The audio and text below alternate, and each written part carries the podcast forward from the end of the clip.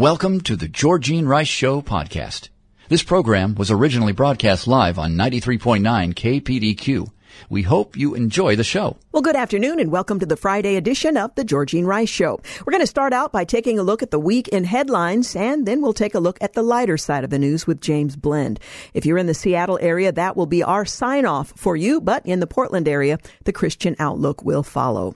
Well, first, the headlines. Uh, again, from this past week. Democrats are reportedly bringing Hillary Clinton in as a reinforcement to help President Biden with his 2024 reelection campaign.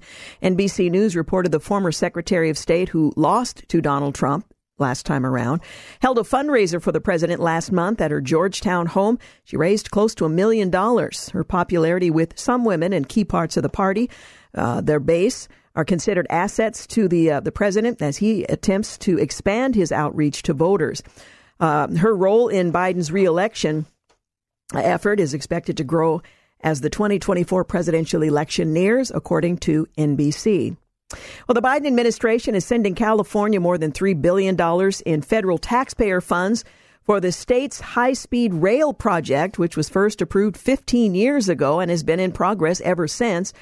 It's faced unprecedented delays and been dramatically downsized. The White House announced the $3.07 billion in additional federal funding for the uh, California inaugural high speed rail service project as part of a broader announcement on Friday, unveiling a total of $8.2 billion in new passenger rail corridors nationwide. The project, which has ballooned $80 billion over budget since it was first approved back in 2008, when voters approved it, has been championed by the governor, Gavin Newsom, and former House Speaker Nancy Pelosi, saying that uh, California is delivering on uh, the first 220 mile per hour electric high speed rail project in the nation. Of course, we're far from an actual rail uh, moving forward, but at least it sounds good, and there's more money to be blown on the project. Well, Saturday Night Live mocked Representative Elise Stefanik while portraying the three university presidents as rational. And there was a significant backlash uh, following uh, that upheaval that didn't sit well with many, uh, many folks uh, watching the program. SNL decided that Elise Stefanik was the one who embarrassed herself. Clearly, they didn't watch the actual hearing, and the backlash has been quite clear on that on that point. In other news, uh, headlines from the weekend Hamas soldiers surrendered to IDF, stating that Hamas leaders are out of touch. And Iran proxies attacked the U.S. Embassy in Baghdad. The president uh, did nothing again, and many are concerned about whether or not this is simply an invitation for further escalation. The United States stopped a UN resolution calling for a ceasefire in Gaza this past week. The um, United States vetoed a United Nations resolution backed by almost all other Security Council members and many other nations demanding an immediate ceasefire in Gaza, where Palestinian civilians are facing what the UN is calling a humanitarian nightmare. U.S. Deputy Ambassador Robert Wood criticized the council after the vote for its failure to condemn Hamas's October 7th massacres in Israel, in which thousands of terrorists killed about 1,200 people, mostly civilians. And Holocaust denial is growing among young people. John Adams once said that our Constitution is suitable only for a moral and religious people. That's a direct quote. He might have um, added a historically literate people, but perhaps that went without saying. Today, however, an alarmingly large share of young people are deeply misinformed about one of the most consequential events of the 20th century the Nazi systematized effort to eradicate the Jews of Europe. According to an Economist YouGov poll, 20% of Americans aged 18 to 29 agree with the statement the Holocaust is a myth. While 30% neither agreed nor disagreed with that statement, most troubling of all is that 43%, only 43% of that age group strongly disagreed and accept the notion that the Holocaust did in fact occur.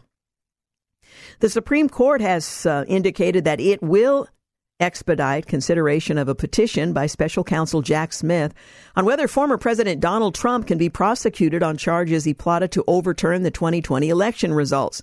Smith made his request for the court to act with unusual speed to prevent any delays that could push back the trial until after next year's presidential election. The former president's trial in the election interference case is set to begin in March. The court has asked Trump's lawyers to respond to the special counsel's motion by yesterday, um, or rather Wednesday, December 20th. Let me get that right. Two days later than Smith had requested. The court's next scheduled conference day will be, uh, for that consideration, will be January 5th. The court's brief order did, um, uh, did not signal what it ultimately would do. A federal judge ruled in the case uh, it could go forward, but Trump said that he would ask the federal appeals court in Washington to reverse that outcome. Smith is attempting to bypass the appeals court, the usual next step in the uh, process, and have the Supreme Court take up the matter to avoid any future delays. We learned this week that minerals produced from artisanal African mines that may employ child labor continue to be used in uh, base components of batteries, including those potentially used in electric vehicles. The American Energy Institute and the Energy Environmental Legal Institute along with the Competitive Enterprise Institute, the Heartland Institute, the Committee for a Constructive Tomorrow, and the International Climate Science Coalition and Truth in Energy and Climate jointly assembled the report, which draws from existing studies and establishes that child labor likely continues to fuel EV production worldwide. The research argues that rechargeable lithium ion batteries, which are by far the most prevalent type of batteries installed in EVs, are particularly dependent on cobalt. The world's largest established cobalt um, reserves and production, however, exist in the Democratic Republic of the Congo, an African nation with a checkered human rights uh, record. There is no such thing as a clean supply chain to cobalt from the Congo. All is tainted by various degrees of abuse, including slavery, child labor, forced labor, debt bondage, human trafficking, hazardous and toxic working conditions, low wages, injury and death, and incalculable environmental harm, the report states. Overall, in 2022, the DRC, they produced nearly 70% of the world's cobalt and is home to nearly half of known global reserves of the mineral. That's according to U.S. Geological Survey data. Separate data analyzed by the International Energy Agency indicates that Greater than 70% of cobalt production is sourced from the DRC. And while it remains unclear exactly how many of the mines are artisanal and employ child laborers, the report's uh, Tuesday highlights Organization of uh, Economic Cooperation and Development data showing the majority of cobalt production in the DRC is connected with child labor. The USGS National Minerals Information Center study it published in June established that up to 11% of cobalt produced in the nation is tied to child labor. The Department of Labor uh, Labor's Bureau of International Labor Affairs concluded that more than 40,000 children, including children as young as six years old, work in cobalt mines in the Democratic Republic of the Congo. Something to think about as we're moving away from fossil fuels and toward EVs. Palestinian protesters stormed and trashed the Hart atrium of the Senate uh, building.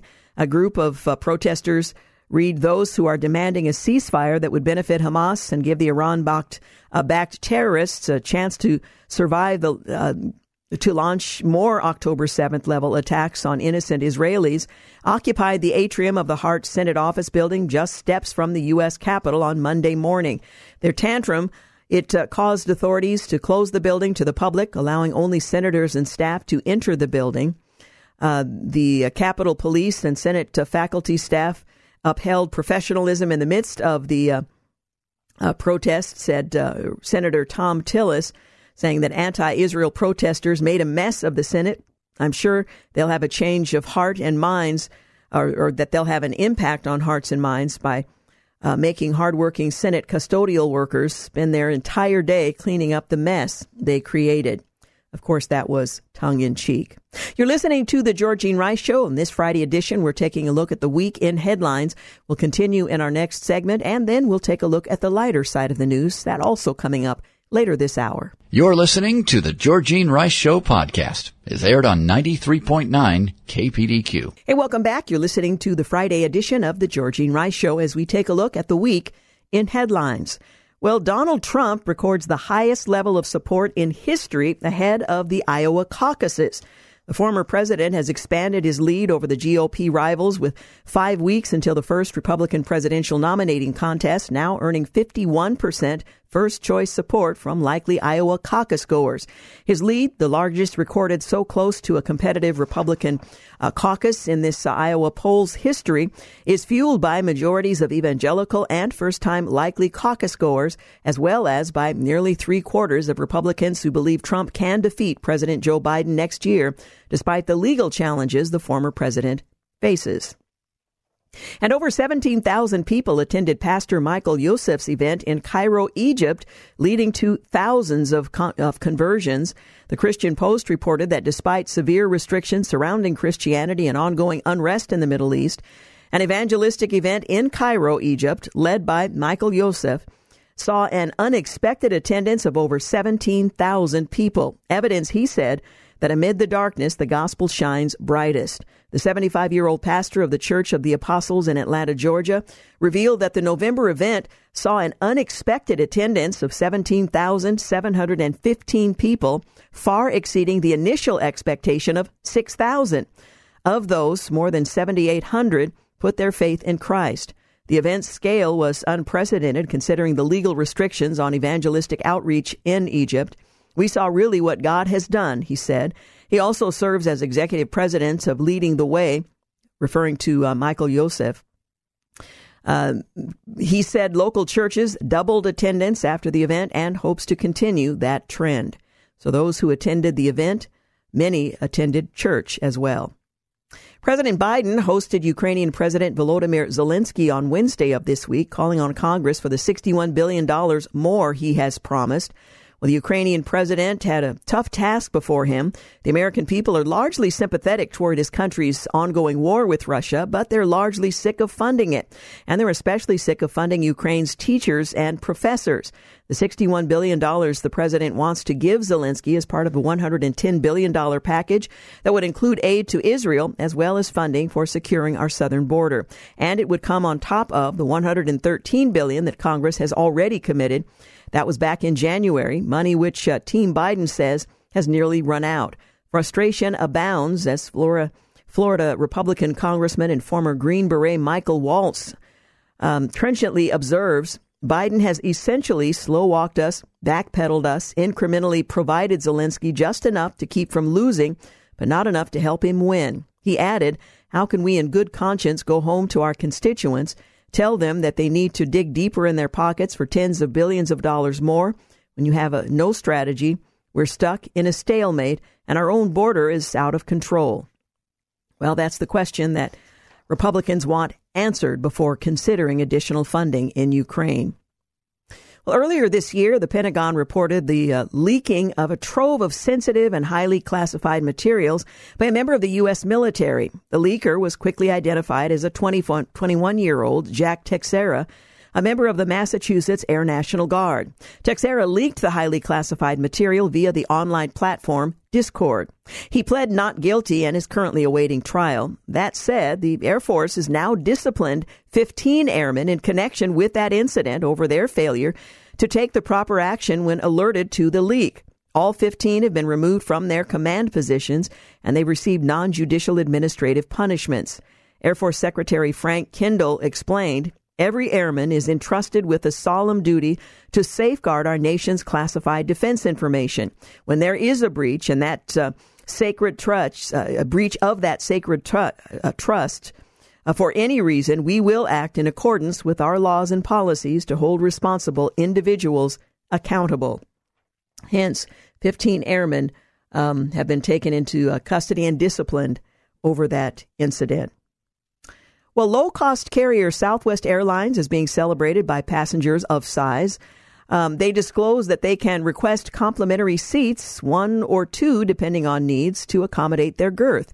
Customers whose bodies encroach past the armrest are entitled to an extra seat according to Southwest's inclusion policy. They are currently one of the few, if not the only airlines to offer free seats to larger passengers. Southwest provided its policy uh, which it said um, that passengers of size have the option of purchasing just one seat and then discussing your seating needs with a customer service agent at the departure gate. They can also purchase an appropriate number of seats and uh, be reimbursed after the uh, after the flight. Harvard President Claudine Gay is off the hook for everything we learned this week. The Harvard president will keep her job after disastrous and discriminatory uh, testimony to Congress last week. Uh, Gay also won't be punished for rampant plagiarism found by reporters and is asking for corrections. The Harvard Corporation, uh, in this tumultuous and difficult time, we unanimously stand in support of President Gay. Well, there have been uh, absolutely no updates to Harvard's code of conduct to condemn the calls for genocide of Jews and protect Jewish students on campus, however. The only update to Harvard's code of conduct is to allow plagiarists as president. And by the way, that code of conduct specifically uh, calls uh, plagiarism a disqualifying offense. The UN General Assembly has demanded a humanitarian ceasefire in Gaza despite U.S. efforts. The General Assembly overwhelmingly passed a non binding resolution demanding an immediate humanitarian ceasefire there, a call the paralyzed Security Council has, no, um, far, has so far failed to make. The body, which includes all 193 UN member nations, votes 153 in favor of the resolution, exceeding the 140 or so countries that have routinely backed resolutions condemning Russia for its invasion of Ukraine. Ten countries, including the United States and Israel, voted against, while 23 abstained. The U.S. Uh, vetoed a similar resolution in the Security Council last week. Yemen's Houthi movement said on Tuesday they struck a Norwegian oil and chemical tanker with a rocket in its latest operation to target uh, ships and crews um, in a protest against Israel's bombardment of Gaza. Houthi military spokesman uh, said that in a televised statement, vowing that the um, uh, practice would continue until the war is over. Houthis would continue blocking ships heading to Israel ports until Israel allows the entry of food and medical aid into Gaza more than 1,000 miles from the Houthi seat of power in Sana'a. House Republicans are teeing up a vote as early as Wednesday to formalize their ongoing impeachment inquiry, and we saw that concluded yesterday. They have, in fact, decided we will the uh, formally moving forward with an impeachment inquiry of the president. That will allow them to have greater authority to collect information they say the administration has been stonewalling. And last year, a pro life center in Madison, Wisconsin was firebombed by a member of the militant pro abortion group Jane's Revenge. DNA evidence at the scene led to the arrest of a 29 year old biochemist by the name of, well, I can't pronounce the name, who eventually pled guilty to the crime. Uh, he or she is now facing a minimum of five years to a maximum of 20 years in prison. We'll see what actually happens. Um, he is set to be sentenced in February uh, should be classified as a domestic terrorist since the Department of Justice National Security Head Matthew Olsen observed that he had used an incendiary device in violation of federal law in connection with his effort to terrorize and intimidate a private organization. We'll see, however, what actually happens. We also learned this week that one in five mail in voters admitted they cheated in the 2020 election in various ways. First Lady Jill Biden was blasted on Wednesday night after posting a video on X showing dancers tapping around the holiday decorations at the White House, whose theme this year is magic, wonder, and joy. Well, in a post on X, formerly known as Twitter, the First Lady shared the video from the official FLOTUS account, along with the caption, a bit of magic, wonder, and joy brought to you by the talented tappers of Dorrance Dance, performing their playful interpretation of the Nutcracker Suite. Well, I watched it. I didn't really see Nutcracker Suite, but enjoy, she went on to say. Uh, but social media observers didn't seem to be enjoying the musical content. The United States of Bananas, one viewer posted. Imagine thinking this uh, gives America the Christmas spirit, another wrote. You are so strange, bizarre, freaky, one said. One comment even shared former First Lady Melania Trump's video when Donald Trump was in office, saying how it was tasteful and seasonal and appealed to everyone, was absolutely breathtaking and gorgeous, unlike Biden's, which they said was utterly tacky, tasteless, and anti Christmas. End quote. Well, the video was um, filled with smiling dancers in brightly colored costumes, prancing and tapping all over the White House. But many viewers described the video as nothing remotely close to a Christmas theme. And while some of the costumes did say, oh, okay, I get that's sort of Christmassy, overall, eh, not so much. Hey, you're listening to the Georgene Rice Show. We're going to uh, take a look at the lighter side of the news in just a few moments, so do stay with us. You're listening to the Georgene Rice Show podcast. It's aired on 93.9 KPDQ. Hey, welcome back. You're listening to the Georgene Rice Show on a Friday afternoon. Well, we're switching gears here. We're going to take a look at the lighter side of the news, beginning with a um, new tradition, apparently, a Yuletide owl. Okay, let me explain. A Yuletide, let's say it right, Yuletide owl was found roosting in a Kentucky family's Christmas tree. Who? A Yuletide owl. Who? A Yuletide owl. Who? A you. Okay, never mind. The interesting thing to me is how do you bring an, a tree into your home with an owl in it and you only discover it later? Who? Yeah. A Kentucky family's Christmas tree was inside their home for four days before it was discovered to be home to a young owl. The Lexington family said the owl somehow managed to remain undetected in the tree for four days by simply blending in with the branches. Now they're decorating the tree, they're lighting it up, and the owl's just hanging. Kind I of like have- that possum last week. Apparently so. I have three dogs, said one of the homeowners. We use this room nonstop. Watch TV. The kitchen's right here. No indication. Uh, the owner of Magic Carpet Cleaning was servicing the uh, home while the family was away when he noticed the branches were moving.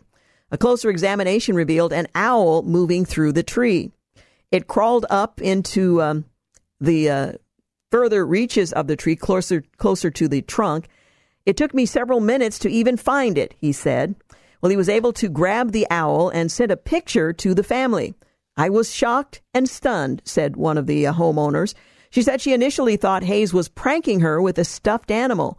White said it was lucky for her that Hayes was the one that found the owl and removed it from the home.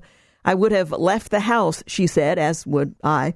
Uh, the owl couldn't stay without me, couldn't have stayed without me. I wasn't coming home, White said. Well, owls have been found in Christmas trees before, including a small owl famously discovered in the Rockefeller Christmas tree in New York in 2020. Now, that's not so surprising. It's a huge tree.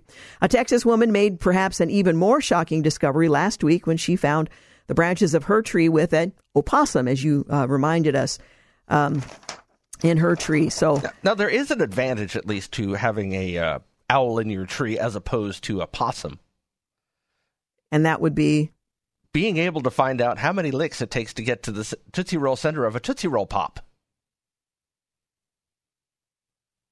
moving on.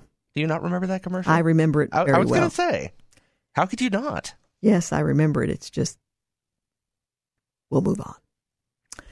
Well, Napoleon's actual hat sold for a record 1.9 million euros in uh, French auction. A hat belonging to Napoleon Bonaparte when he was French emperor sold for a record of nearly 2 million euros at a French auction on Sunday, the auction house said. It went for 1.932 million euros, that's about 2.1 million dollars, breaking the previous record for a Napoleonic hat held by the same auction house of 1.884 million euros in 2014. Uh, well, the hat known as a bicorn or something very like that, breaking the previous record, is a is in Napoleon's trademark colors, black with the French flag's colors, blue, white, red as in the insignia, and attached collectors, attracted collectors rather, from the world over, auctioneers said, declining to give the identity or nationality of the eventual buyer. It was last owned by businessman Jean-Louis something French, who died last year. Well, the final price was more than double the estimated 600 to 800,000 euros and nearly four times the reserve price. The auction house based in um, Fontainebleau south of Paris. Did you did you notice the bleu? That was that was very Parisian. That was very French. The bleu. I was impressed. Yes, thank you. Well, Napoleon, Napoleon is believed to have owned around 120 such hats, so they're not so rare, uh, most of which are now lost, waiting to be found. The hat in itself represented the emperor's image, auction house experts say. Napoleon wore this particular hat towards the middle of his time as emperor, which lasted from 19, from rather 1808 to 1815, according to the auction house. Unlike most other people at the time, Napoleon wore his hat sideways, which gave him a distinct silhouette easily recognized by troops in battle. Including the enemy. Napoleon rose to prominence during the French Revolution, becoming a key figure in the Revolutionary Wars. He served the Republic as first consul and had himself crowned as emperor in 1804. He was exiled in 1815 after losing the battle against the British and Prussian forces at Waterloo. He died in 1821 on the island of St. Helena in the Atlantic Ocean. Well, Sunday's hat sale comes only days before a biopic on Napoleon reaches cinemas worldwide. The film by Ridley Scott features massive scale battles across Europe, but also portrays his complex relationship with his wife, Josephine. Um, Joaquin Phoenix, who plays Napoleon in the movie, said of the late emperor that he was socially awkward, but also a romantic, because he would know, of course. They must uh, have hung out. My understanding is it's very critical of France, and so the French are not very keen on the movie. You know, a couple of years ago, I, I bought a, a Napoleon hat as well. Yeah? It was only like 10 bucks. I thought I got a pretty good deal until it arrived and I realized it was a Napoleon Dynamite hat. Whoops. Well, these things happen. Hey, they do. Oh, ten, oh, and, and you paid ten dollars for it anyway. well, a menu signed by Mao Zedong brought a quarter of a million dollars at auction. An official menu for a state banquet that bears the signature of the former Chinese leader has been auctioned for $275,000. The Boston based RR Auction said the menu auctioned on Wednesday was for a banquet held in Beijing on the 19th of October, 1956, and commemorated the first state visit by uh, to China by Pakistan's prime minister. Uh, the menu was uh, signed in fountain pen by six influential Chinese statesmen, including Mao and Premier Zhou Enlai.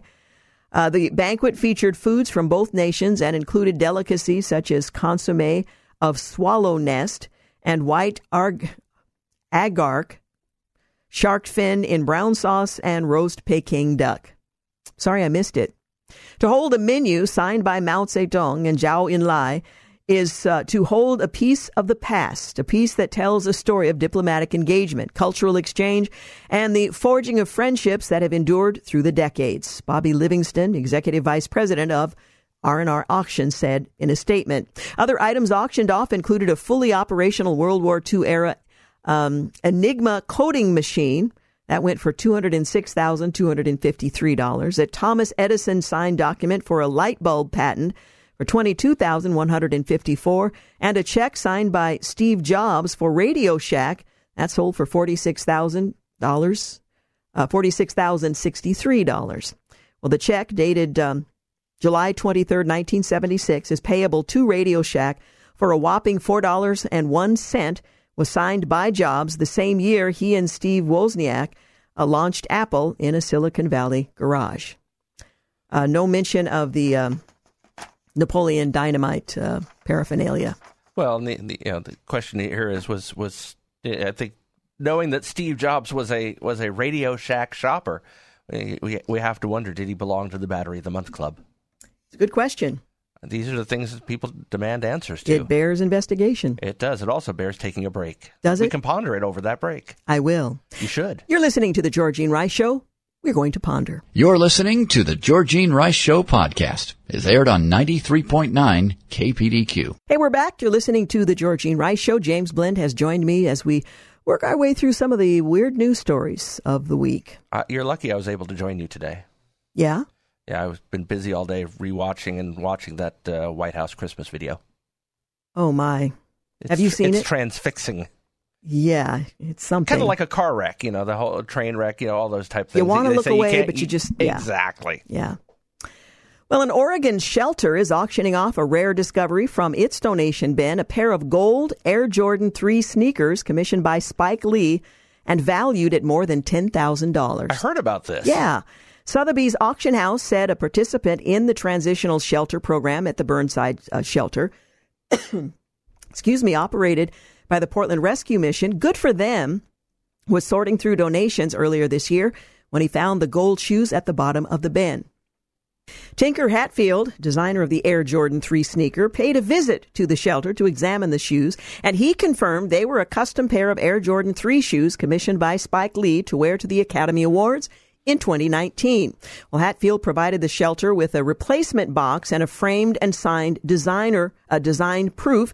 The shoes valued at more than $10,000 are being auctioned by Sotheby's with 100% of the hammer price going to the Portland Rescue Mission. So again, good for them. They're expected to fetch up to $20,000. Bidding That's on the shoes. shoes. Yeah, bidding on the shoes is open through December 18th in case you want to put a bid in, James. It was unclear how the shoes came to be in the doma- donation bin, but there they were. Pretty cool. Pretty cool indeed, and uh, certainly at this time of year, especially uh, a worthy recipient. Yeah, absolutely. Um, you know, we have uh, often focused on odd and weird news and Guinness World Records. Well, I found in a list. Um, it's called the Odd 2023, the 10 oddest Guinness World Records of the year. Now, some of the stuff we've talked about, you couldn't imagine being much odder than that, but Guinness World Records maintains a database of more than 40,000 records, so it shouldn't come as any surprise that the titles can veer quite a bit further into the realm of the odd than the world's largest grilled cheese sandwich. In keeping with the tradition stretching all the way back to, well, last year, uh, we've scoured UPI Odd News, uh, their headlines, to bring the 10 oddest Guinness World Records for 2023. How odd.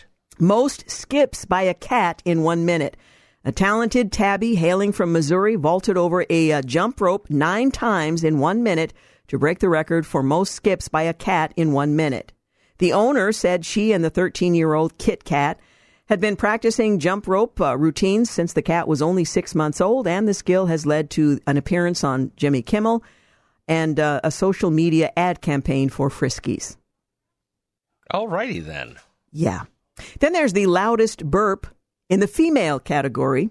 A Maryland woman, um, Kimberly or Kimmy Cola Winter, belted out a belch that was measured at 107 decibels, about as loud as a motorcycle at full throttle. I can't even imagine. Winter told Guinness World Records she had coffee and other beverages with her breakfast on the day she attempted to ensure maximum volume for her gargantuan release, which was just short of the 112.7 decibel male version of the record. Wow, that's that's a loud belch. Yeah, that's very loud. I'm not sure I would want anyone to know about it, but there you where they go. Yeah, then I'd there's the a little embarrassed. longest distance full body burn run without oxygen. Without oxygen. A French firefighter, uh, 39, he donned a protective suit and was set ablaze on a track um, in Haubourdin for 893 uh, three foot run that earned him the record for the longest distance full body burn run without oxygen. He completed the first 328 feet in a time of 17 seconds, which earned him a second title for the fastest body run burn 100 meter sprint without oxygen. So basically, we're looking at three football fields on fire without oxygen, Running. running. Well, I, I don't think I'd be walking. Um, And then there's this the longest tongue on a dog. Rocky is a nine year old boxer from Bloomington, Illinois, had his tongue measured 5.46 inches from the tip of his snout to the tip of his tongue. The canine's lengthy mouth muscle took the record for longest tongue on a living dog from Zoe, a Labrador German Shepherd mix, whose five inch tongue had earned her the title earlier in the same month. Then there's the most spoons balanced on the body. An Iranian uh, bested his own previous title when he managed to balance 88 spoons in various locations around his body. Uh, he previously set the record uh, at 85 spoons, he told GWR officials, Guinness World Records. He first started sticking objects on his skin when he was a child, and he has now developed the skill to where he can use his natural adhesive properties to lift an entire adult person off the ground. in the new year, he plans to find a friend. Yeah. Most magic tricks underwater in three minutes. Avery Emerson Fisher is 13. He combined his interests in scuba and stage magic to perform 38 tricks in one minute while submerged in a tank at the aquarium at the bay in San Francisco. Fisher, who holds 12 scuba diving certificates and has been on more than 30 ocean dives, said she hopes her record will inspire others to take up scuba diving and raise awareness of ocean conservation. I'm just glad somebody f- finally passed David Copperfish. Most people eating a single piece of spaghetti simultaneously. That's German, disturbing image. Yeah. A uh, German restaurant group gathered 465 couples at the some airport hangar in Berlin to perform a simultaneous Italian kiss, which involves two people sharing a single strand of spaghetti and locking lips when they meet in the middle. The restaurant group initially set the Lady and the Tramp inspired record in 2020 uh, and decided to take it back when they were bested by a group of 433 couples.